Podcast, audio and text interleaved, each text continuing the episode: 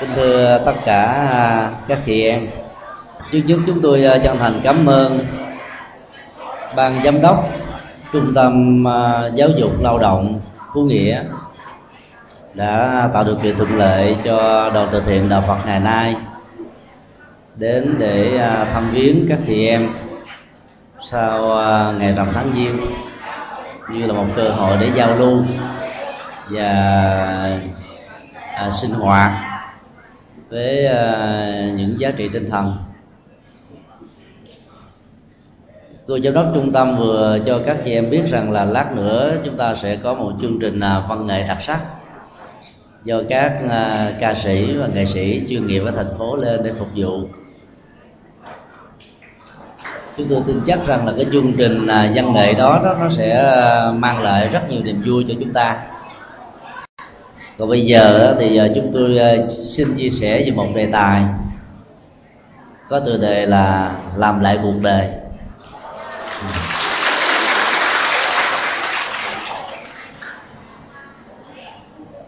Năm 1994 cho đến năm 2002 chúng tôi à, tu học tại Ấn Độ. Chúng tôi sống tại một thành phố rất là sạch và đẹp, tên là Chandigarh du khách tại Ấn Độ đó đều à, đến thăm viếng cái thành phố này. Nó nằm ở cái vùng Punjab, một cái vùng à, rất là thơ mộng và đẹp. Chandigarh có rất nhiều à, điểm để du lịch. Điểm du lịch ấn tượng nhất là lại là một cái điểm du lịch rất bình thường. Tại đây đó, chúng ta sẽ nhìn thấy một nghệ nhân tuổi đời khoảng chừng 30 mươi lượm lặt và sưu tầm hết tất cả các ờ, phế liệu của nhà vệ sinh.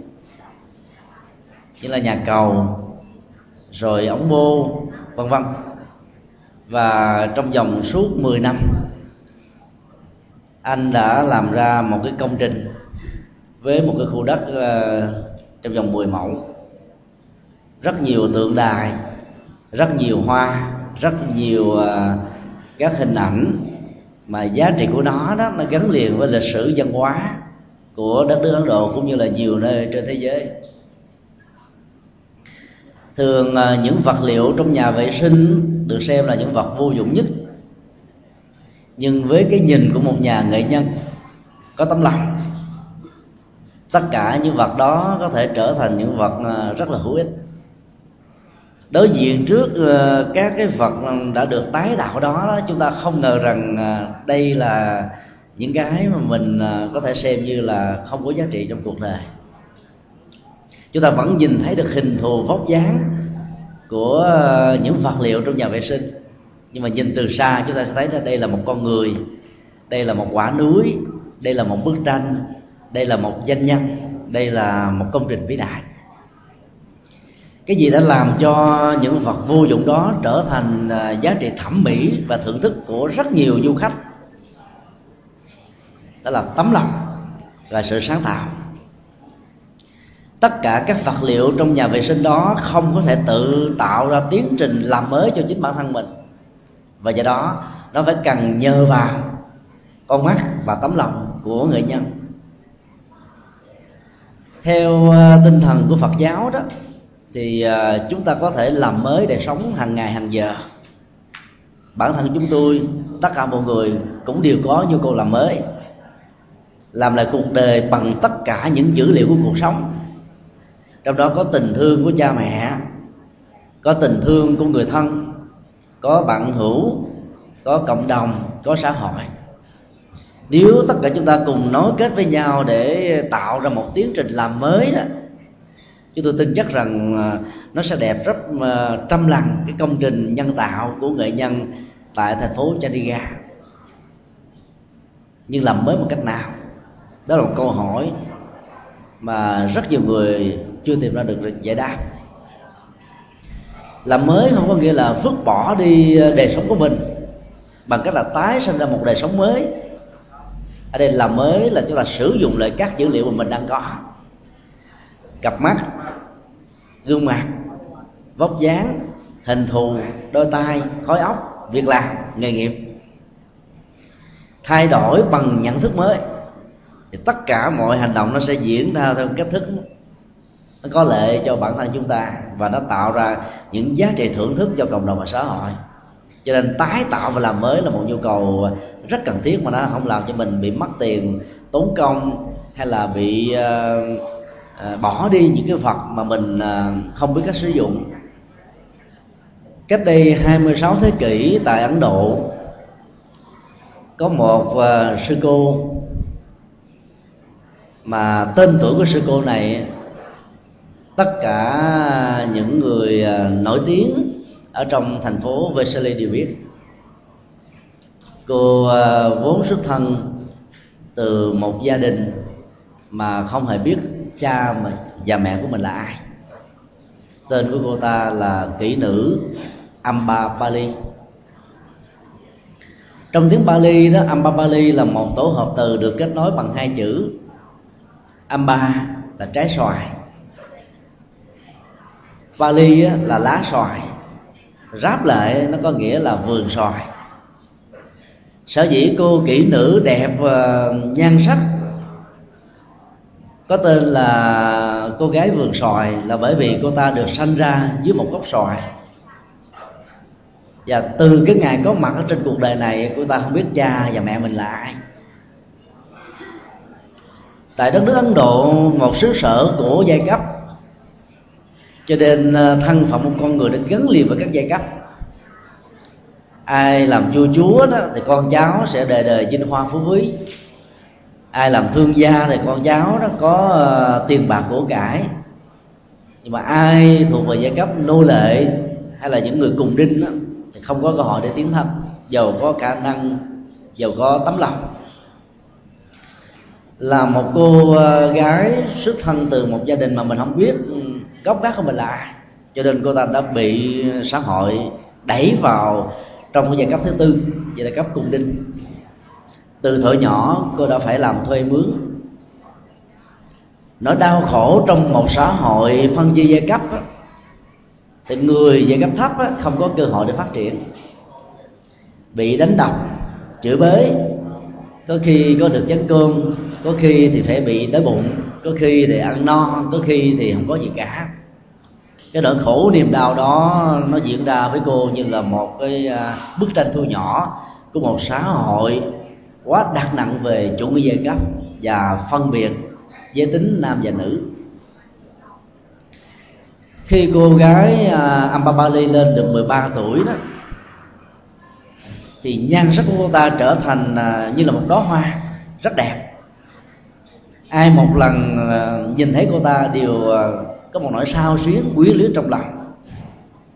Và rất nhiều chàng trai làng đó đã gắm mắt nghe nhìn nghìn năm một thở mấy ai quên? Nghìn năm hồ dậy mấy ai quên? Tức là nỗi đẹp đó nó tạo ra một sức quyến rũ rất là đặc biệt. Đi làm thuê, làm mướn thì có khi có được, có khi thì không được. Nhan sắc bắt đầu có, vóc dáng, hình thù của cô làm cho rất nhiều người à, mến mộ và thương. Nhiều trần giai làng đã ngỏ lòng yêu thương cô ta. Tặng quà, tặng cáp, chia sẻ, giúp đỡ và tình yêu um, nó không phát xuất từ trái tim mà tình yêu phát xuất từ cái đồng cảm của cảnh ngộ được người khác giúp đỡ. Đó, nó làm cho cô đem lòng thương các chàng trai trong làng. Nhờ đó mà cái cuộc đời bất hạnh của cô khi được đói khi no khi được khi mất đó nó được giải quyết được một phần nào. Cô ta cảm thấy sung sướng và hạnh phúc với một cái uh, quãng đời mới ở cái tuổi uh, đang thành niên và từ đó cô ta đã bắt đầu đi vào một cái con đường. Nay thì à, làm bạn của người này mai thì bạn của người khác. Hôm nay mang lại hạnh phúc cho người này mai thì phục vụ hạnh phúc cho người khác. Rầy đây mấy đó như là cánh chim ở trời xanh như là chiếc lưu bình trôi ở mọi sông nước và suối nguồn dĩ nhiên là hạnh phúc à, đối với cô ta theo quan niệm của cô nó, nó có mặt tại vì mình được ăn sung mặc sướng, được bao nhiêu người à, trọng vọng và đón đưa, vân vân. Cái nhan sắc đó chẳng mấy chốc đó được lan truyền đến à, vương thành về Sali. Tại đây thì các à, vương tôn công tử đó nghe đến và cho người bắt cô ta đem về. Các vương tôn công tử này đều chết mê chính mệt với cái sắc nước hương trời của cô ta. Và từ đó cái khúc quạt mới bước ngoặt mới đã bắt đầu mở ra trong cuộc đời của Ambabali cô ta sống à, xa hoa hơn, sang trọng hơn, như là một nữ quý phái ở tại thành Vasily. Và đời sống của ta trở nên rất là sung túc. Chẳng mấy chốc thì các công tôn quân tử này à, trở thành mâu thuẫn lẫn nhau vì à, ai cũng muốn chiếm đoạt cô trở thành sở hữu trong nỗi chiếm đoạt đó đó thì ờ, kẻ được và kẻ mất. Chúng ta phải sống, khi thì phải vui với người này, khi phải làm vui với người khác. Và nỗi buồn niềm vui đó nó lẫn lộn pha trộn với nhau, không bao giờ được trọn vẹn. Cô ta cảm thấy bế tắc và muốn từ bỏ con đường đó, thì lại không thoát ra khỏi được. Bởi vì tất cả những người mến mộ, thương yêu cô đó, săn lùng, theo đuổi và thuyết phục bằng nhiều cách. Cho nên vừa vẫy tay chào là phải tiếp tục đi theo con đường để tạo niềm vui cho người khác như chính là niềm vui của bản thân mình. Gần uh, quốc gia Vesali có một vị vua rất là nổi tiếng tên là Bimbisara. Bimbisara là một vị vua rất là nhân từ. Nhưng mà thời xưa đó đất nước nào hùng cường có nhiều quân đội thì có cơ hội thôn tính các nước lân bang biến nước lân bang thành sở hữu của mình. Một trong những chiến lợi phẩm quan trọng nhất của cuộc chinh chiến giữa đất nước của vua Bimbisara với đất nước của Vesali đó đó là Bimbisara đã nhìn thấy được cô gái Ambabali này là một sắc nước phương trời. Ông đã đem lòng thương yêu say đắm cô gái các vương tôn công tử đã trở thành những kẻ chiến bại. Cho nên phải nhường cái ờ, cái người đẹp của mình lại cho một vị vua ở một nước khác. Vị vua này cảm thấy sắc rất hương trời của cô, tánh tình của cô rất dễ thương và đáng mến.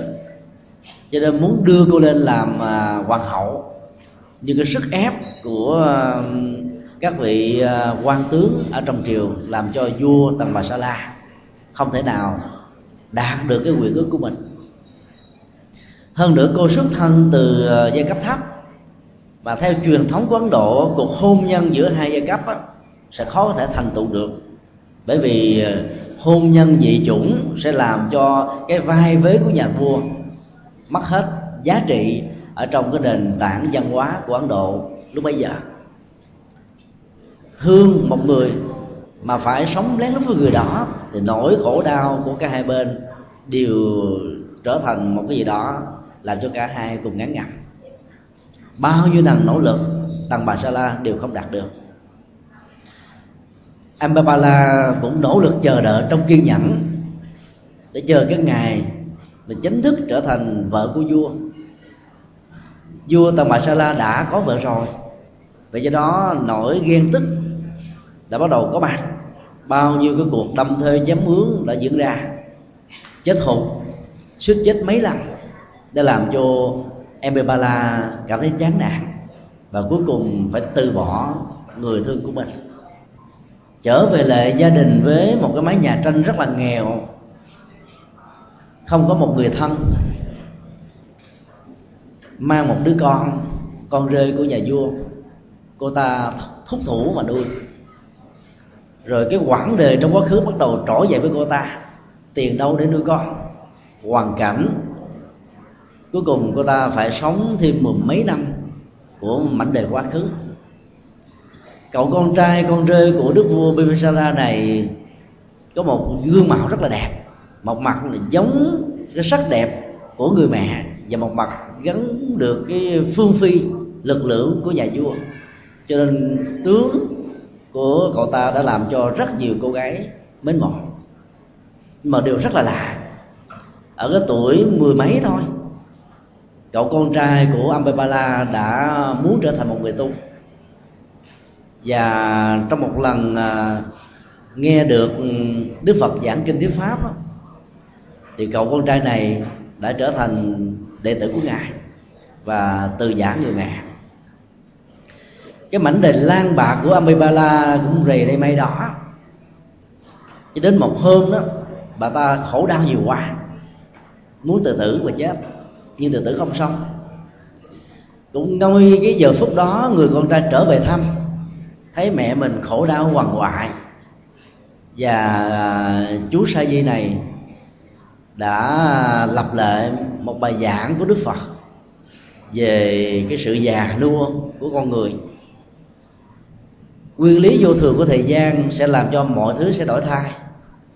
Nếu đẹp thanh xuân của ngày nào sẽ không còn nữa tất cả những bước đẹp ngày xưa đó có thể trở thành lực bất tòng tâm. Bao nhiêu người khổ đau vì cái già nó kéo theo bệnh tật, tất cả những thứ đó nó trở thành như là mây khói, trở thành như một cái gì đó có thoáng tróc, rồi phải vẫy tay chào một cách vĩnh viễn với chúng ta. Nhiều người à, tiếc nuối về một cái quãng đời vàng son của mình trong quá khứ về sắc đẹp, về tài năng, về sức khỏe bây giờ phải đối diện trước cái già đó, nỗi khổ đau đó nó dần sát buồn tuổi, mặc cảm. Tất cả những cái đó nó sống dậy và nó như là một cái ờ, cái cái cảm xúc phức tạp. Và bà ta đang phải trải qua tất cả những cái đó. Khổ đau có, hạnh phúc có, bất hạnh có, may mắn có. Khi đói có, khi no có. Và bà không còn muốn sống nữa. Nhưng mà nhờ người con hiểu được đạo lý của nhà phật hướng dẫn bà rằng cái nguyên lý vô thường này đó, nó có hai phương diện. Phương diện thứ nhất là nó cuốn trôi hết tất cả những gì đã diễn ra trong quá khứ. Tất cả những nỗi niềm đẹp nhất, hạnh phúc nhất, đời sống vàng son nhất. Bây giờ nó không còn nữa. Hãy xem nó như là một quy luật bình thường. Buồn, tuổi, mặc cảm, cô đơn dần xé, tự ti đó, không giúp chúng ta giải quyết được vấn đề gì cái bài học thứ hai mà chúng ta có thể học được ở nguyên lý vô thường đó đó là hãy nhìn vào cái mùa thu. Tất cả những chiếc lá vàng rơi rụng không còn, chỉ để lại một cái cây trơ trọi lá. Nếu chúng ta có cái nhìn sâu hơn nữa sau những chiếc lá rơi rụng của mùa thu đó, nó sẽ mở ra một phương trời mới cho những chiếc lá của mùa xuân bắt đầu có mặt. Đó là những chiếc lá rất là xanh, rất là đẹp và bên cạnh những chiếc lá xanh và đẹp đó, có hoa, có hương, có sắc, tạo ra một bức tranh rất đẹp mà ai thưởng thức đó, nếu là nhà thơ, đều phải tức cảnh sanh tình sáng tác ra một bài thơ tuyệt tác. Nhìn là cảnh vật vô thường, thời gian đổi thay, sắc đẹp của con người nó không còn như ngày xưa nữa đó. Rất nhiều người phụ nữ, cũng như nhiều người nam đó cảm thấy buồn tuổi cho thân phận của mình. Nhà sư trẻ tuổi này nói với mẹ của mình rằng là mẹ đừng buồn. Biết đâu cái quãng đời còn lại ở cái tuổi bắt đầu uh, chững chạc rồi đó có người nhìn về bản thân mình nhiều hơn. Với một quãng đời đã đi qua và chúng ta sẽ học được rất nhiều từ à, quãng đời đó vị tu thị sẻ này đã trích lại một câu nói của đức phật mà câu nói như là một danh ngôn có giá trị rất lớn. Là cái giá trị cao nhất của một đời người đó là đứng dậy sau khi vấp ngã. Câu nói đó nó gồm có hai vế. Vế thứ nhất là vấp ngã, vế thứ hai là đứng dậy sau khi vấp ngã. Vấp ngã như là một thuộc tính của con người. Mỗi người vấp ngã theo một kiểu. Mỗi một cái vấp ngã tạo ra chúng ta một nỗi đau nỗi đau đó có thể là sưng ở chân, đau nhất ở đầu. Chày da chóc dãy, chảy máu, hoặc là giảm đạp lên kẽm gai, miễn chai. Tất cả những sự vấp ngã đó đều để lại chúng ta một nỗi đau và dứt rất là khó chịu. Phản ứng trước sự vấp ngã đó nó có nhiều cái khác nhau. Có người ngồi tại chỗ rên rỉ, có người kêu la khóc lóc, có người mong người khác tới giúp đỡ mình có người giơ bàn tay ra để người khác dìu mình đi. Nhưng có người đó dùng bằng bàn tay của mình chống xuống đất, tạo một sức mạnh để đứng lên. Máu vẫn tiếp tục rỉ chảy ở dưới gót chân, bởi vì miếng kẹp gai đã bám vào. Nếu không mạnh dạng rút cái miếng kẹp gai đó ra, máu tiếp tục rỉ chảy nỗi đau tiếp tục khống chế và chúng ta sẽ ngồi một chỗ cho đến lúc nào chúng ta bị ngắt xỉu đi mà thôi chúng ta đứng dậy sau khi vấp ngã ở chỗ là tháo kẽm gai ra. Tiếp tục đi đi không nổi thì bò. Bò cho đến lúc nào chúng ta không còn sức nữa đó chúng ta mới chịu thua. Mà trên con đường nỗ lực để tìm kiếm những giá trị để trị lành trị lành vết thương bị vấp ngã do miếng kẽm gai gây ra đó. Chúng ta còn có cơ hội để tìm thấy sự sống. Cơ hội mở ra một phương trời của hạnh phúc, cơ hội của thành công. Ngồi một chỗ than vãn về thân phận bạc bèo của mình, hoặc là buồn tuổi về một quãng đời đã đi qua, mặc cảm dần xé trong thân tâm đó chỉ làm cho mình chìm sâu ở trong cái thân phận và không giải quyết được bất cứ một vấn đề gì. Vì tu sĩ trẻ này đã dạy cho người mẹ của mình hãy thực tập. Mẹ hãy nhìn lấy cái ờ, cây của mùa thu, lá rơi rụng hết tất cả, nhưng mà sau đó nó sẽ đâm chồi mới tạo ra một sức sống mới. Những nỗi khổ đau trong quá khứ nó sẽ làm cho mẹ có một sức sống hạnh phúc ở hiện tại và trong tương lai. Bản chất đời sống là nằm ở chỗ chúng ta thấy được giá trị của nó. Nó không liên hệ gì đến quá khứ, mà nó nằm rất nhiều ở hiện tại này. Cho nên hãy đặt niềm tin vào hiện tại thì chúng ta sẽ có một phương trời rất cao rộng ở tương lai để cắt bước. Không khí trong là để thở, áo quần để mặc, cơm cơm nước để ăn, để thưởng thức và giá trị chúng ta nó có từ lúc chúng ta thấy được cái giá trị đó có mặt ở hiện tại này. Dĩ nhiên là một vị tu sĩ trẻ thì ờ, uh, chú sư di này không đủ sức để thuyết phục người mẹ. Vốn có quá nhiều cái kinh nghiệm của sự vươn trải ở trong cuộc đời này. Bà ta cũng lắng nghe bà ta cũng học hỏi được một phần nào đó.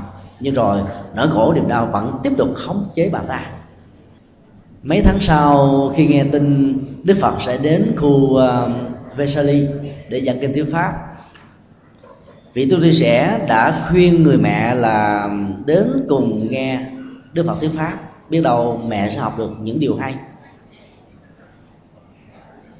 Người mẹ vì thương con sau nhiều năm xa cách do đó đã chiều theo lòng con đến nghe đức phật giảng kinh trong buổi giảng đó đó, đức phật đã nhắm đến năm mươi ba la như là đối tượng chính.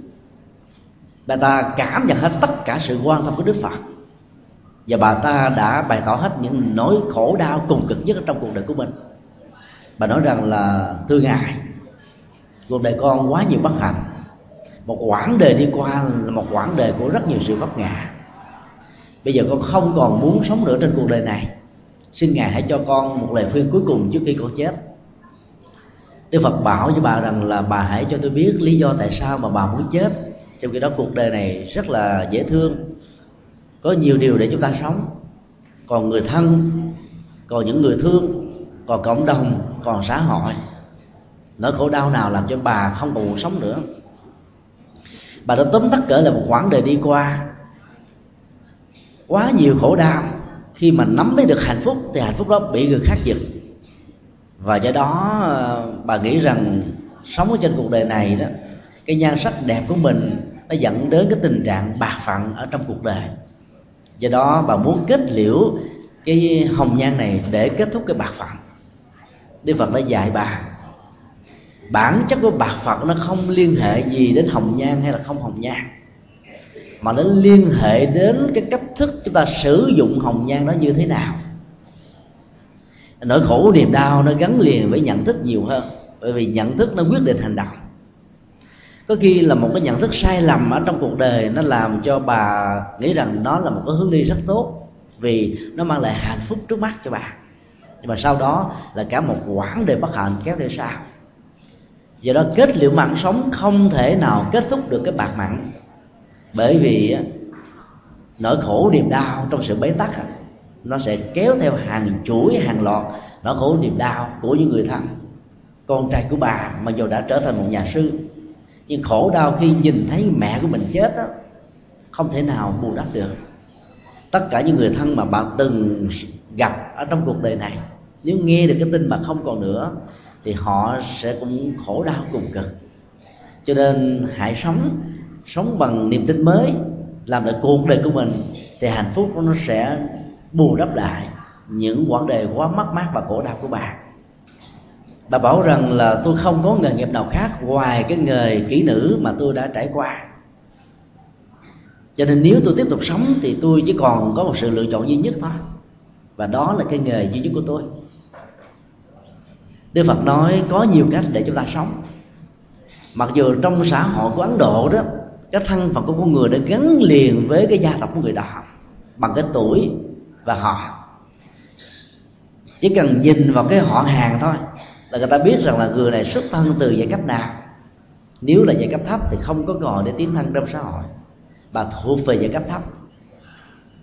Bà hỏi đức phật rằng là, theo ngài thì tôi phải làm gì để tôi sống? Đức phật nói trong cuộc đời này đó, ai có đôi bàn tay đều có thể làm được công việc. Ai có đôi bàn chân đều có thể cắt bước đi ở trên cuộc đời cuộc đời đó nó có nhiều con đường. Con đường rắn nhựa con đường làng con đường sỏi đá con đường với rất nhiều cây gốc. Nếu chúng ta có bàn chân chúng ta vẫn có thể đi.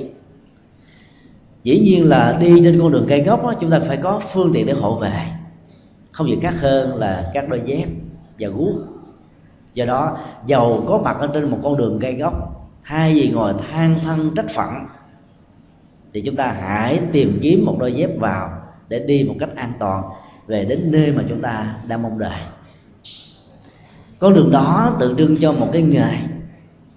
Cái nghề đó có thể vận dụng cái sức lao động của mình rất là mỏi mệt, rất là căng thẳng. Nhưng mà nó làm cho mình nó không mỏi mệt về tâm trí, không mỏi mệt về sự mặc cảm, không mỏi mệt về sự sĩ diện, không mỏi mệt về tất cả những ờ, lời qua tiếng lệ ở trong cuộc đời do đó, cứ tìm lấy một cái phương tiện hỗ trợ tích cực thì chúng ta có thể đi trên những con đường rất là gồng ghề và trong gai. Và cuối cùng, chúng ta sẽ đạt được cái mục đích mà chúng ta mong đợi. Bà mới lý luận với đức phật rằng là, cái nghề mà tôi sống nó cũng là một sức lao động. Nó là một nghệ thuật, vừa phải chiều lòng người, vừa phải làm thế nào cho người ta cảm thấy hạnh phúc, thì người ta mới có thể tạo cho mình được hạnh phúc bằng chén cơm và mảnh ảo. Nó đâu có tội lỗi gì đâu. Đức Phật nói rằng là mặc dầu cái đó nó nhìn từ bên ngoài, nó không phải là tội lỗi, nhưng mà nó dẫn đến những sự đam mê và con người chạy theo cái nỗi đam mê đó có thể đánh mất chính mình. Cái tinh thần trách nhiệm của gia đình, tinh thần trách nhiệm của xã hội và mọi thứ khác xung quanh liên hệ trực tiếp và gián tiếp của đó, nó có thể bị phá vỡ. Cho nên mặc dầu nó một lần cái nghề nhưng mà cái nghề này nó phải được đách đổi bằng những cái rất là đau mỗi khi chúng ta hình dung đến nó cho nên hãy từ bỏ cái nghề đó đi tìm một cái nghề khác bằng đôi chân bằng bàn tay bằng khối óc và bằng cái nhan sắc mà mình có mình có thể làm lại và làm rất mới và làm rất thành công. Sau khi nghe lời khuyên của bà của đức phật đó, thì bà đã chấp nhận. Và bà đã tìm đến một cái nghề rất là bình dị cái nghề bất cứ ai nhờ làm cái gì bà cũng làm theo và bà sống rất là hạnh phúc. Trước khi chia tay đức phật đó, thì bà có một cái khu vườn trồng xoài. Cái doanh thu của khu vườn trồng xoài này rất lớn. Ấy thế mà bà vẫn còn bị mặc cảm rồi bà vẫn còn cảm thấy là mình nghèo khó. Bà nghĩ rằng là cái quãng đời đi qua cái số tiền mình mình có được là do cái nghề mình mà mà ra sau khi nghe đức phật phân tích đó, bà đã thấy được rằng là trong cái nỗi niềm hạnh phúc có được cái gia tài hiện tại đó nó có nhiều nỗi đau của nhiều người vợ có nhiều cô con gái có nhiều à, bà dì của những người mà bà đã phục vụ và những người đó đã mang lại hạnh phúc cho bà. Cho nên bà muốn chia sẻ và dân đức phật cái khu vườn xoài mà bác đã, đã từng tạo ra bằng cái nghiệp của mình để làm mới cuộc sống. Đức phật đã quan hỷ nhận lời tiếp nhận cái khu vườn xoài đó và cho cắt lên một cái tu viện rất lớn. Tại đây có rất nhiều bá tánh đến nơi để thực tập, để chuyển hóa, để làm mới, để tu tập và để có được hạnh phúc. Câu chuyện này à, là một câu chuyện có thật, diễn ra cách đây 26 thế kỷ.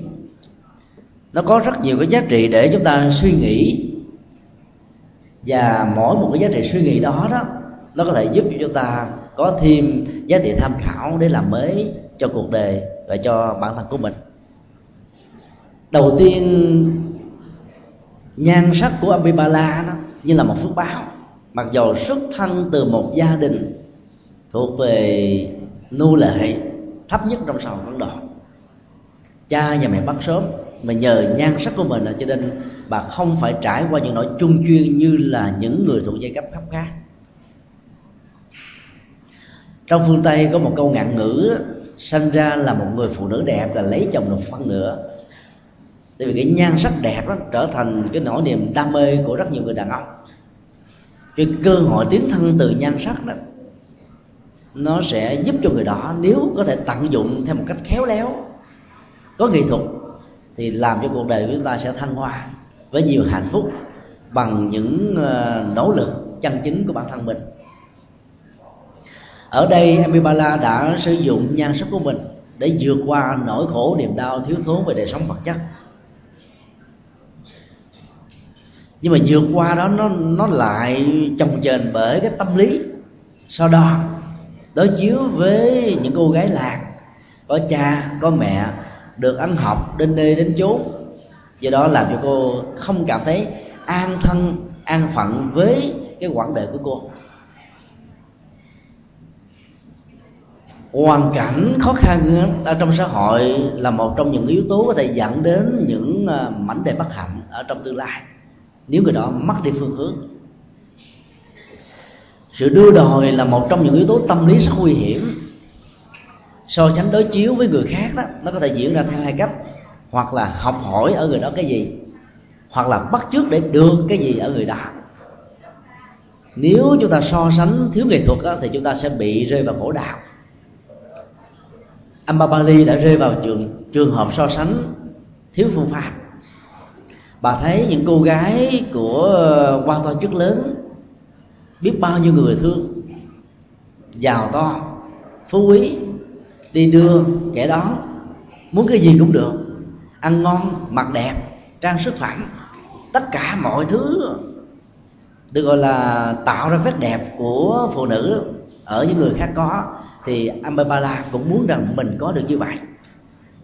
Nhiều lúc cô ta thầm tự suy nghĩ tôi cũng là một người phụ nữ tôi có nhan sắc đẹp nhiều như thậm chí là đẹp hơn rất nhiều uh, các phụ nữ.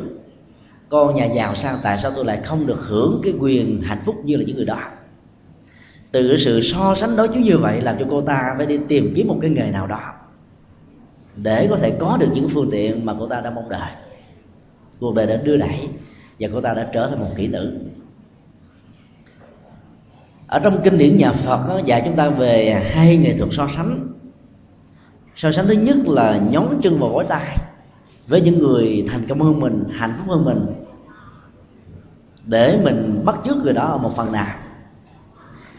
Trong những nỗ lực đó, nếu chúng ta lấy người thấp hơn mình làm đối tượng để đối chiếu đó chúng ta có thể hãnh diện tự hào dĩ lại và do đó không thể nào vươn lên được.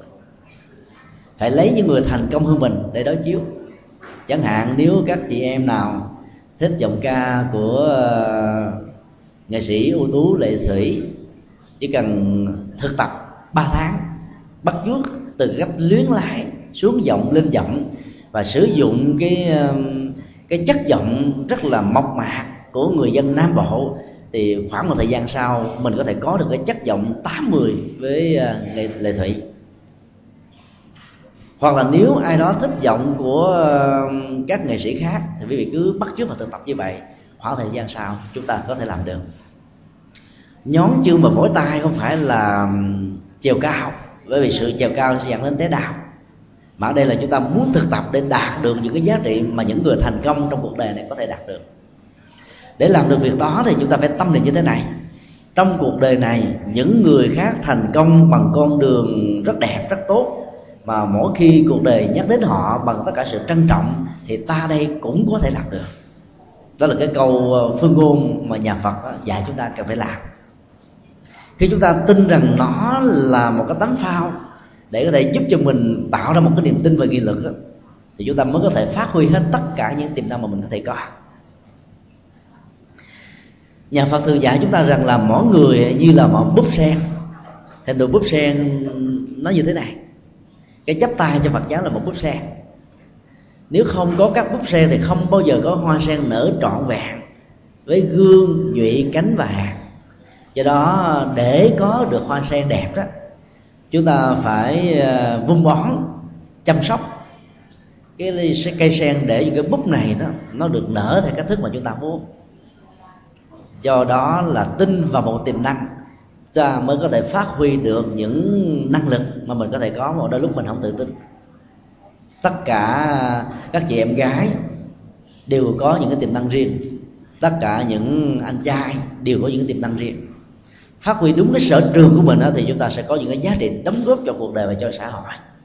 Hãy nhìn uh, những quặng mỏ nằm ở dưới lòng đất nếu chúng ta không tin rằng là nó có những giá trị rất là lớn về phương diện kinh tế thì chúng ta không bao giờ khai thác nó tin rằng dưới lòng đất có các quặng mỏ và dùng các cái máy đo địa chất để phát hiện được cái vị trí của các quặng mỏ này, đầu tư vào nó thì chúng ta có thể trở thành một người giàu ở trong mỗi con người nó có một cái tiềm năng rất là lớn, tiềm năng của tình thương, tiềm năng của tuệ giác, tiềm năng của nghề nghiệp, tiềm năng của hạnh phúc tiềm năng của phục vụ tiềm năng của những giá trị rất đẹp ở trong cuộc đời.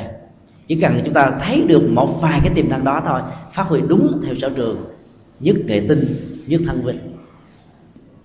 Sự so sánh nhón chân vối tay trong tình huống này với những người thành công đẹp với những người thành công tốt á, sẽ làm cho chúng ta đẹp và tốt ít nhất là 80% với người đã được thành công. So sánh thứ hai là so sánh với những người thấp hơn mình. Dĩ nhiên là để tạo ra sự thông cảm. Có nhiều người tưởng rằng là cái nỗi khổ, niềm đau mà mình vấp phải trong cuộc đời đó, như là lỡ đất sụp núi, không có gì có thể chịu đựng được nó đứng trước cái cảnh huống bất hạnh đó đó, do hoàn cảnh, do nghèo khó, do gia đình, do người thân, do sức ép của xã hội do bạn bè vân vân. Những người bị bế tắc hoàn toàn. Tại vì cái sức chịu đựng của họ ít quá cho nên mỗi một đau nho nhỏ làm cho họ cương điệu hóa nó lên. Như là một cái gì đó mà mỗi khi nhớ đến đó, họ tẩn thần ớn da gà run mình sợ hãi. Và chấp nhận tất cả mọi tình huống có thể diễn ra sắp tới. So sánh với những người bất hạnh hơn mình để chúng ta thấy rằng là cuộc đời của mình vẫn còn hạnh phúc chúng ta vẫn còn đôi mắt, vẫn còn thân thể lành lẹn, vẫn còn sức khỏe, vẫn còn ý thức, vẫn còn tất cả những giá trị cần thiết mà con người có thể có.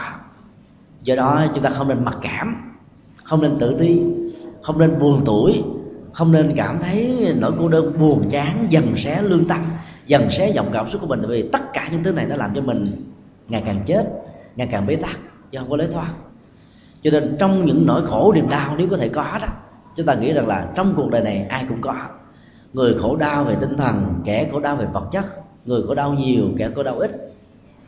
Do đó, khổ đau đó như là một thực tại, đừng trốn chạy nó. Mà hãy nhìn thẳng nó bằng sự trưng trưng con mắt, để chúng ta đủ sáng suốt vượt qua khỏi đó. Phản ứng trốn trại là một trong những cái ờ, phản ứng cảm xúc thông thường ở rất nhiều người chúng ta đối diện trước một nỗi đau chúng ta chịu không nổi. Tìm kiếm một cái gì đó để thay thế vào cho nên chúng ta trốn trại. Những cái trốn trại trong sự đua đòi, khi so sánh với người khác được ăn sung mặc sướng, áo quần đẹp, nhan sắc với son và phấn, biết bao nhiêu người trọng vọng và thương đã làm cho Amripala mất hết phương hướng và cuối cùng cô ta đã trở thành một mảng đời của lan bạc trong giang hồ mà ai cũng đều biết đến tên, ai cũng đều biết đến tuổi khi ta tìm đến một cái cái hạnh phúc thật sự phát xuất từ, từ trái tim yêu thương đối với nhà vua Bimbisara thì lúc đó những cái nỗi tìm của hạnh phúc lại bắt đầu đổ dồn lên cô một lần nữa. Trái tim yêu thương đó bị nát ra thành trăm mảnh vụn. Bởi vì cô ta xuất thân từ một giai cấp thấp đâu thể nào làm vợ của một đế vương. Hơn nữa đế vương này cũng đã có có vợ rồi. Chém cha cái kiếp lấy chồng chung đó là cái tâm lý thông thường của tất cả những người phụ nữ. Bởi vì bữa có bữa không. Tháng có đôi lòng tháng cũng không. Khi có tình cảm thì không được chăm sóc. Khi thì phải gối chiếc một mình. Khi thì phải đắp bình chung vân vân. Cái tình cảm đó làm cho người phụ nữ cảm thấy rằng là cái thân phận của mình đó, như là một cái dụng cụ bị sử dụng để làm thỏa mãn người đàn ông thôi do đó nó không có ý nghĩa nữa cô ta cảm nhận được cái thân phận đó, cho nên cô ta phải quyết định từ bỏ đó. Mặc dầu cái nỗi niềm gắn kết với nhà vua đó có thể mang lại cho cô rất nhiều giàu sang và phú quý cô ta phải đành bẫy tay chào. Vì bên cạnh cái sự giàu sang phú quý đó, biết bao nhiêu người, gọi là, ăn quán giang hồ khác, vì không được nhà xưa sủng ái. Cho nên họ đã lập ra rất nhiều sự mua sát rất may thời đó nó không có những cái nạn tạc axit, tại vì axit chưa có. Chứ nếu mà có tạc axit, có lẽ là nhan sắc của cô ta nó không còn được. Ngay cái thời điểm mà cô ta đến gặp đức phật đâu và cũng rất là may mắn, trong nỗi khổ đau cùng cực cô ta đã tìm ra cho mình một cái hướng đi mới. Mặc dù cái hướng đi đó là một sự tự tử. Và rất may mắn, người con đã trở về rất đúng lúc. Trong những nỗi khổ đau đó của nữ con người một là ém nó vào trong tâm không chia sẻ không bày tỏ cho ai hết á. Thì nỗi khổ đau đó nó ngày càng lớn bởi vì nó không phóng thích được. Chúng ta thử quan sát nếu cái hội trường này tất cả mọi cửa sổ đóng bít lại hết quạt á, mở ra với một tốc độ cao nhất. Rồi trong đây có một ờ, ụ khói. Khói ngày càng lan tỏa khắp căn phòng không còn một chất oxy nào để để thở. Chúng ta phải làm gì? Ngồi tại chỗ chúng ta sẽ chết ngạt lúc đó không còn cách nào khác là phải mở cửa sổ ra. Nếu cửa sổ đã bị khóa, thì chúng ta phải đập tường để làm cho oxy có thể được lẻn vào và chúng ta có thể thoát ra khỏi bên ngoài để tránh được cái tình trạng bị chết ngạt. Nỗi khổ, niềm đau nó cũng có thể làm chúng ta bị chết ngạt về cảm xúc. Có những người bế tắc quá cho nên chọn lấy cái con đường mà đôi lúc đó mình không muốn, mà mình phải đành chấp nhận. Do đó phải tìm lấy oxy để thở chứ đừng chui vào cái carbonic bởi vì carbonic nó, nó không phải là sự sống. Trong tình huống của em ba la đó là bà bà biết giải bài tâm sự với người con của mình. Nỗi đau đó nó được phóng thích từ một phần. Khi khổ đau chúng ta phải giải bài. Giải bài là một nghệ thuật để phóng thích. Dĩ nhiên cái người lắng nghe sự giải bài đó phải có sự hiểu biết lắng nghe để chia sẻ lắng nghe để tìm giải pháp chứ đừng lắng nghe để đổ dầu vào lửa bởi vì đổ dầu vào lửa làm cho nỗi đau đó ngày càng gia tăng cho nên khi mà người thân của mình bị khổ đau các chị em sống chung ở trong một đại gia đình như thế này bị khổ đau bị bệnh tật bị mặc cảm bị uh, gia đình uh, ruồng bỏ bị người thân không đến thăm rồi tất cả những nỗi niềm buồn tủi uh, về một quãng đời đã qua đó làm cho mình đau nhói vô cùng. Thì tất cả những người thân hãy nên kết nhau thành là chị và em. Cô dì thím bác vân vân để chăm sóc lẫn nhau. Vì nỗi nỗi niềm đau đó nó cần phải có người chăm sóc. Khi giải bài và được người khác chăm sóc thì nỗi đau nó nó sẽ được lành đi. Và chăm sóc phải có nghệ thuật để giúp cho người đó vượt qua cái cái khó khăn nhất ở trong cuộc đời mà họ đang vấp phải. Thế từ kinh nghiệm này là các chị em nên cố gắng là mỗi khi có nỗi đau đó, chúng ta phải bày tỏ với người thân của mình và bày tỏ có nghệ thuật để chúng ta vượt qua nỗi khổ niềm đau đó bế tắc và lỗi thoát nó diễn ra ở trong cái tích tắc của sự nhận thức. Lối thoát ở trong một cái căn phòng bị à, quá nhiều khói làm mở cửa. Thì đối với chúng ta cũng phải vậy. Ambipala là tìm đến cái chết. Cái chết không phải là lối thoát, mà hãy sống đối diện với những nỗi khổ đau để vượt qua đó. Đó là lối thoát thật sự chúng ta thử quan sát ừ, nếu ở trong một cái ao, có rất nhiều con cá đang bơi lội tung tăng và hạnh phúc của nó là được sống ở trong thế giới của thủy tộc. Rồi một người nào đó dùng một cái ca, cho đó chứa khoảng 20 lít dầu đổ lên trên cái ao này. Nước dầu sẽ lan tỏa rất là nhanh, phủ trùng hết các các bằng nước. Sự ngột ngạt đó sẽ diễn ra đối với các loài cá, loài tôm ở dưới đây. Nó có hai phản ứng phản ứng đầu tiên mà là phần lớn của loài cá là nhảy lên trên mặt nước để góp lấy những cái không khí trong lành. Nhờ đó nó có thể sống thêm vài giây, vài phút nữa. Sau đó nó rớt xuống ở dưới lòng nước và tiếp tục sống ở trong một cái sự mà nước bị pha lẫn với dầu có thể tạo ra sự ngột ngạt và chết. Có một số con mạnh dạng bay đi, bơi lội tung tăng để tìm lấy ở một cái nơi khác mà cho đó nước không bị ô nhiễm đó là sự lối thoát mỗi một cái giọt nước dầu à, loan trên mặt nước có thể được hiểu như là một nỗi khổ niềm đau. Một cái hoàn cảnh éo le mà mỗi người chúng ta có thể vấp phải. Cái hoàn cảnh đó nó làm chúng ta phải tìm một lối thoát cho đời sống. Có người thì chọn cho mình một lối thoát, nó chỉ có giá trị 10 ngày. Có người tìm giải thoát, có giá trị một năm, một tháng. Và nó không phải là nó đó lâu dài phải bắt chước những con cá mạnh bạo bơi tung tăng đến một cái nơi rất là xa. Để chỗ đó nó không còn ảnh hưởng của những vết dầu loang nữa thì lúc đó đó, hạnh phúc có thật sự có. Sự tìm đến một phương xa đây có thể hiểu như là một cái tiến trình cách ly với môi trường mà mình đã sống. Cái môi trường mà chúng ta sống nó tạo ra những thói quen. Thói quen nếu không nhận dạng nó nó sẽ trở thành một cơn nghiện cái phản ứng giác quan của con người nó tạo ra sự thích thú đam mê đó là một cái cơn nghiện rất là khó vượt qua. Nghiện thuốc lá nghiện ma túy hay là nghiện ăn nghiện hút nghiện ngủ nghiện ăn mặc nghiện trang sức. Tất cả mọi thứ này nó, nó đều tạo thành một cái phản ứng quá chất ở trong bộ não và nếu chúng ta không để ý thì chúng ta sẽ sống theo cái cơn nghiện đó nó đẩy mình tới phía trước mà mình sẽ trở thành một kẻ nô lệ. Thay vì mình phải là một người làm chủ. Các giác quan của mắt của lỗ tai là hai loại hình mà nó đòi hỏi đến tất cả sự tốn kém nhất về các phương diện giải trí. Con mắt đó, liên hệ đến màu sắc vóc dáng hình thù. Và cho nên nó có những cái nhu cầu giải trí về du lịch về nhà cao cửa rộng về tài sản vật chất về màu sắc về trang sức phẩm về thời trang về son phấn về mọi thứ đẹp ở trên cuộc đời này. Cái lỗ tai để nghe các âm thanh âm thanh đẹp của người tình âm thanh dễ thương của người yêu âm thanh của nhạc âm thanh của ờ, tất cả các loại hình nghệ thuật. Và nó ngốn đi chúng ta rất nhiều tiền.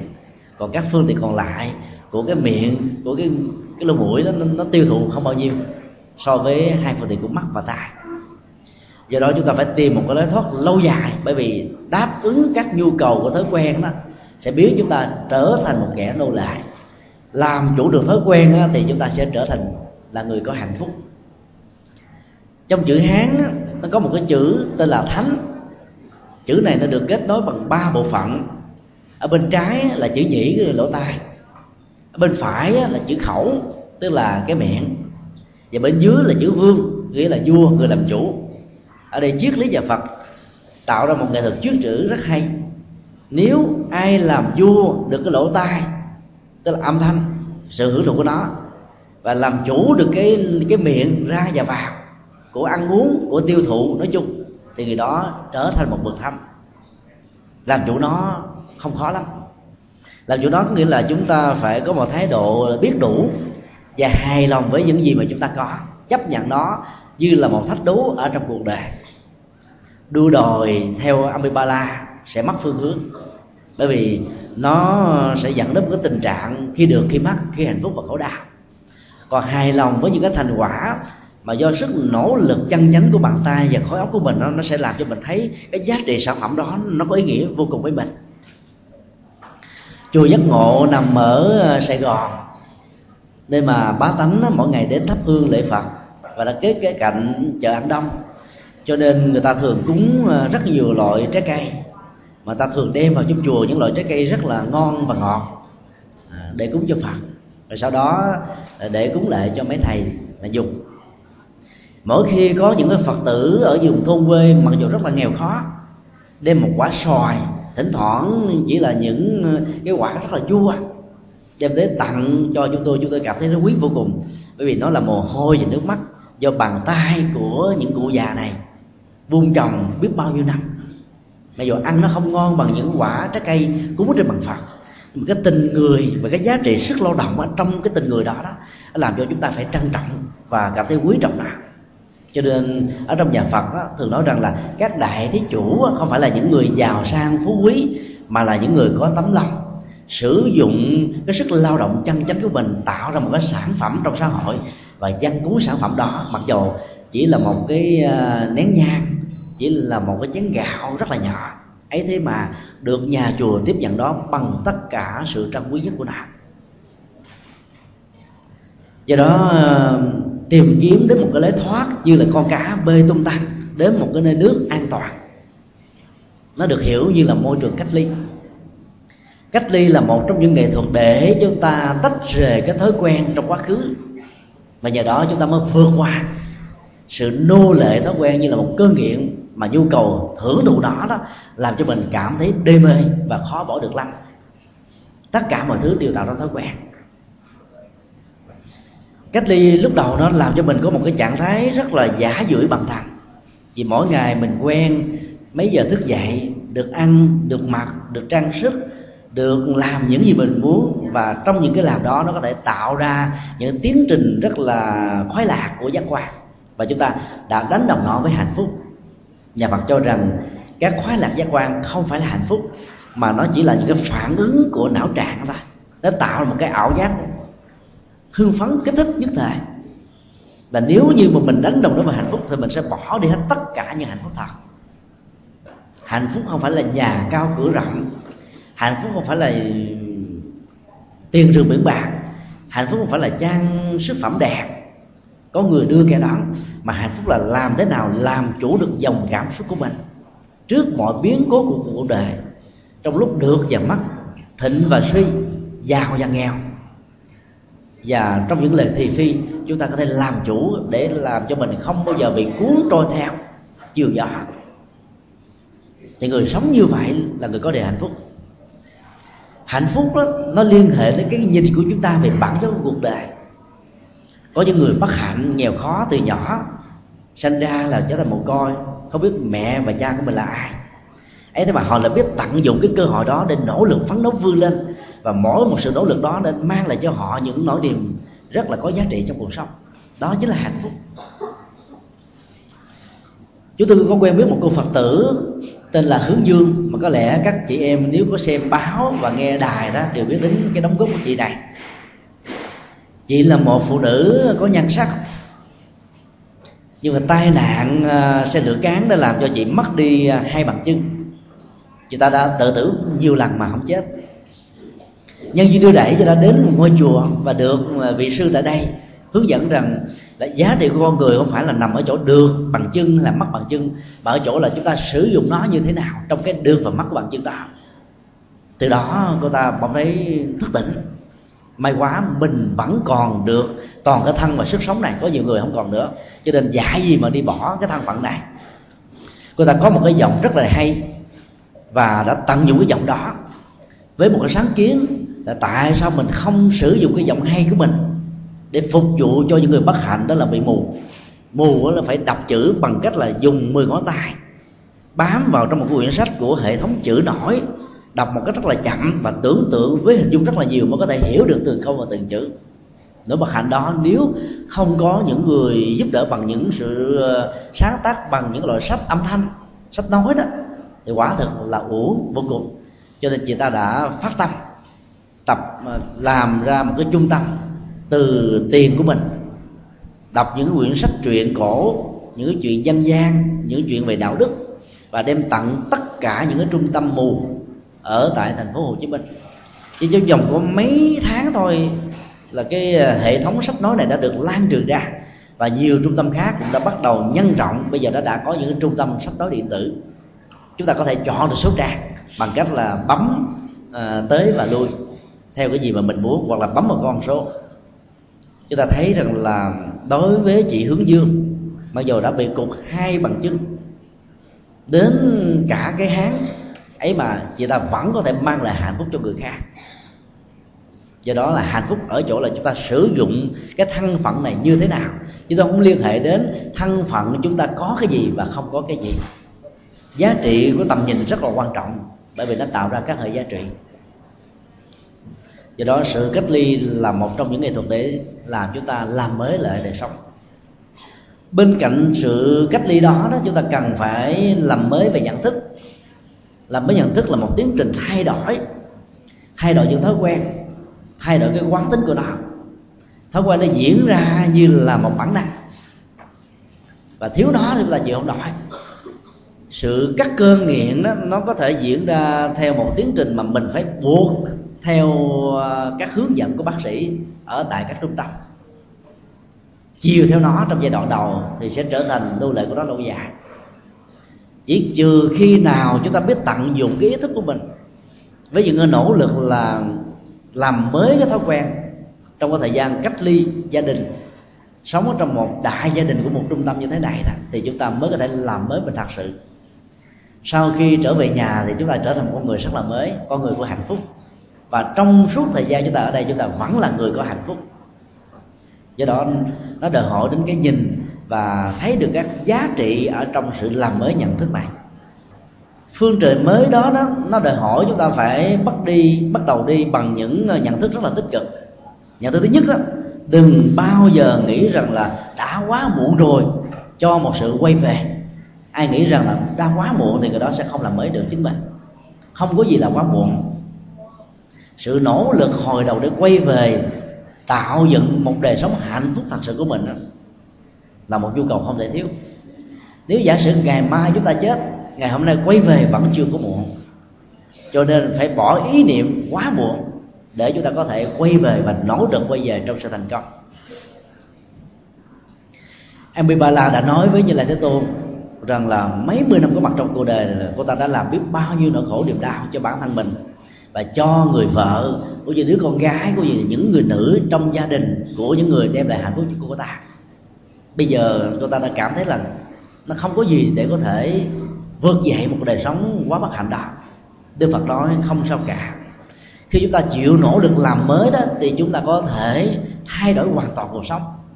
Và do đó, hạnh phúc sẽ bắt đầu có mặt. Còn kết liễu mạng sống này hoặc là bất cần đời nó thả trôi nó theo vận mệnh, thì nó sẽ không đi đến đâu và nhờ cái lời khuyên tấn đó mà cô ta đã làm mới lại đời sống. Tâm niệm thứ hai đó, chúng ta cần phải ờ, thực tập hàng ngày trước khi đi ngủ và sau khi ngủ dậy. Và các chị em hãy nghĩ rằng là không có gì là không thể thực hiện được trong tiến trình làm mới. Cái thói quen cũ của chúng ta nó rất là khó. Tại vì nó như là vua, nó làm chủ mình bây giờ mình phải làm chủ đề nó cho nên cái phản lực nó diễn ra giữa hai bên. Nó khống chế nó tác động rất là phức tạp. Và cho đến lúc nào chúng ta mạnh dạn này vượt qua nó thì chúng ta sẽ trở thành thành công. Muốn vậy thì cái khái niệm không thể được đó, nó phải được loại trừ khỏi não trạng của chúng ta. Một người bị cục hoàn toàn đôi bàn chân vẫn có thể mang lại hạnh phúc cho người khác. Chúng ta còn có đôi bàn chân còn có đôi bàn tay còn có nhan sắc còn có sức khỏe còn có nhiều tiềm năng. Tại sao chúng ta không có thể làm được? Chỉ cần nghĩ như vậy thôi là chúng ta có thể vượt qua được bản thân mình. Cái thứ ba là cái quan trọng nhất. Trong quá trình mà quý chị em làm mới đó, nó sẽ diễn ra một cái trạng thái tâm lý xung đột, nội tại. Giữa thói quen cũ và thói quen mới. Thói quen cũ là mình chỉ chiều theo nó thôi. Và do đó mình lại có những cái khoái lạc giác quan. Còn bây giờ mình phải cưỡng lại nó bằng cách chuyển hóa nó cho nên nó làm cho mình giả dưỡi bằng thần khó chịu, cao có và thay đổi cá tính. Rất là quạo quọ, căng thẳng. Nếu các chị em mà sống chung với những người đang có những nỗ lực làm mới mà gặp những cái phản ứng tâm lý như vậy, thì nên thông cảm để giúp cho người đó vượt qua. Vì đây là một tiến trình tâm lý rất là bình thường. Trong cái xung đột nội tại đó, nó có thể diễn ra theo cái tức là chọn giữa cái được và mất, giữa cái quá khứ và hiện tại, giữa cái hạnh phúc và khổ đau giữa cái có giá trị và phi giá trị. Và chúng ta phải sáng suốt để tìm cho mình một sự lựa chọn có ý nghĩa trong cuộc đời. Tiến trình của sự lựa chọn đó, nó có thể là một sự xung đột, gắn liền với cơn mơ. Cơn mơ được hạnh phúc, cơn mơ được giàu sang, cơn mơ giải phóng cuộc đời, cơn mơ có thể làm tất cả những gì mình muốn. Và nó phải đối diện với cái cần, chúng ta cần làm gì để đạt được cái cơn mơ đó. Mơ không chưa đủ mà phải làm cái vế thứ hai của sự xung đột này đó là chúng ta được cái gì và chúng ta sẽ mất cái gì? Ở đây rõ ràng câu trả lời là mất một thói quen cũ. Thói quen cũ là những cái không cần thiết thì chúng ta vẫy tay chào với nó, không có gì để phải tiếc nuối hết. Cho nên cái mất đó là một sự cần thiết. Và cái chúng ta được ở trong tình huống này đó là được một đời sống mới, được những cái giá trị mới, được hạnh phúc mới. Và do đó hãy mạnh dạn đi tới phía trước thì trước sau gì chúng ta cũng sẽ được và đạt được sự thành công. Cho nên trong quá trình cách ly để làm mới chính mình đó, thì quý chị em đừng bao giờ quan niệm rằng đây là một cái trung tâm quản thúc mình thì khó có thể sống được hạnh phúc lắm.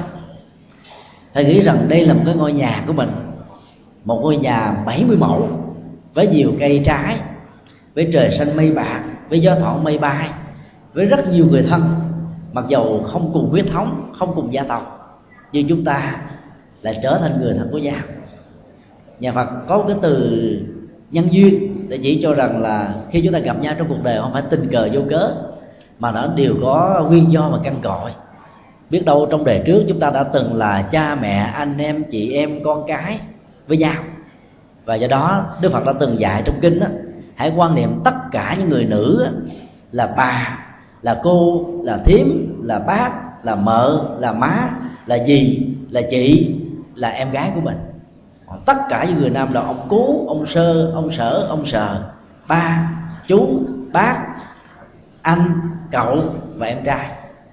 Quan niệm tình thân như thế đó thì thì chúng ta sẽ có một thái độ làm thế nào để không mang lại đau khổ cho người khác và mang lại hạnh phúc cho bản thân mình. Cái quan niệm tình thân đó sẽ giúp cho mình sống ở trong một đại gia đình như thế này mặc dầu chính người mỹ vẫn có thể tạo ra một cái sự tương nhượng thống nhất chung để hài hòa để hạnh phúc. Nhưng mà không đó, nó có thể làm cho mình rất là mỏi mệt. Bữa nay gặp người này khác cá tính ngày mai gặp người kia đó, như mặt trời mặt chân rồi cuối cùng chúng ta sống chung ở trong một ngôi nhà ngủ chung ở trên một cái thềm đất ăn chung ở trong một mâm cơm uống trong một dòng nước. Ấy thế mà mỗi hướng đi của chúng ta là mỗi phương trời xa cách và khác biệt sự đụng độ va chạm cá tính đó làm chúng ta cảm thấy khổ sở vô cùng. Mỗi một ngày trôi qua là mỗi một ngày bất hạnh. Cho nên hãy nghĩ cái trung tâm này là cái gia đình của mình, một gia đình rất là rộng. Thì lúc đó chúng ta mới sống thoải mái và những nỗ lực cần thiết để chúng ta làm mới bản thân mình, làm mới cảm xúc, làm mới nhận thức. Quan trọng nhất là đừng bao giờ mặc cảm tội lỗi. Cái đó nó sẽ làm cho quý anh chị đó chìm sâu xuống ở cái mặc cảm tự ti cái đó nó không không tốt cho đời sống. Hãy tin nhìn về phía trời xanh để không thấy cái, cái vùng ảm đạm ở sau lưng mình. Hãy cắt bước tới phía trước với một bước đi rất là vững chãi và thảnh thơi để tìm thấy tương lai và sự sống. Hãy mở to đôi mắt ra để nhìn thấy cuộc đời an vui. Hãy hít thở không khí trong lành để thấy rằng là mỗi một sự tiếp xúc với nó là chúng ta có được hạnh phúc. Hãy làm mới hãy tin tưởng vào khả năng của mình thì chắc chắn rằng chúng ta sẽ thành công. Hôm nay um, chúng tôi chia sẻ đề tài à, làm về cuộc đời thông qua một cái câu chuyện có thật trong lịch sử để à, cho tất cả chúng ta cùng suy nghĩ. Chúng tôi cũng suy nghĩ, quý anh chị cũng suy nghĩ. Suy nghĩ để tìm ra một bài học, suy nghĩ để tìm ra một lối đi, suy nghĩ để có thể tạo ra một tiến trình làm mới. Và sau những cái suy nghĩ đó đó chúng ta sẽ thấy rằng là mỗi một quãng đời đi qua đó, nó không có gì là vô nghĩa cả. Nếu biết tận dụng đó đó nó sẽ trở thành một phương tiện mới cho chúng ta được hạnh phúc mới một lần vấp ngã không còn xa chân, bài học nào nó cũng có giá trị của nó. Cho nên hãy tin tưởng vào tiềm năng làm mới để có được hạnh phúc mới. Và bây giờ à, có lẽ là các ca sĩ cũng đã đến rồi, phải không? Cho nên à, các anh chị sẽ bắt đầu à, được thưởng thức các lời ca tiếng hát ngọt ngào của các con nghệ sĩ chuyên nghiệp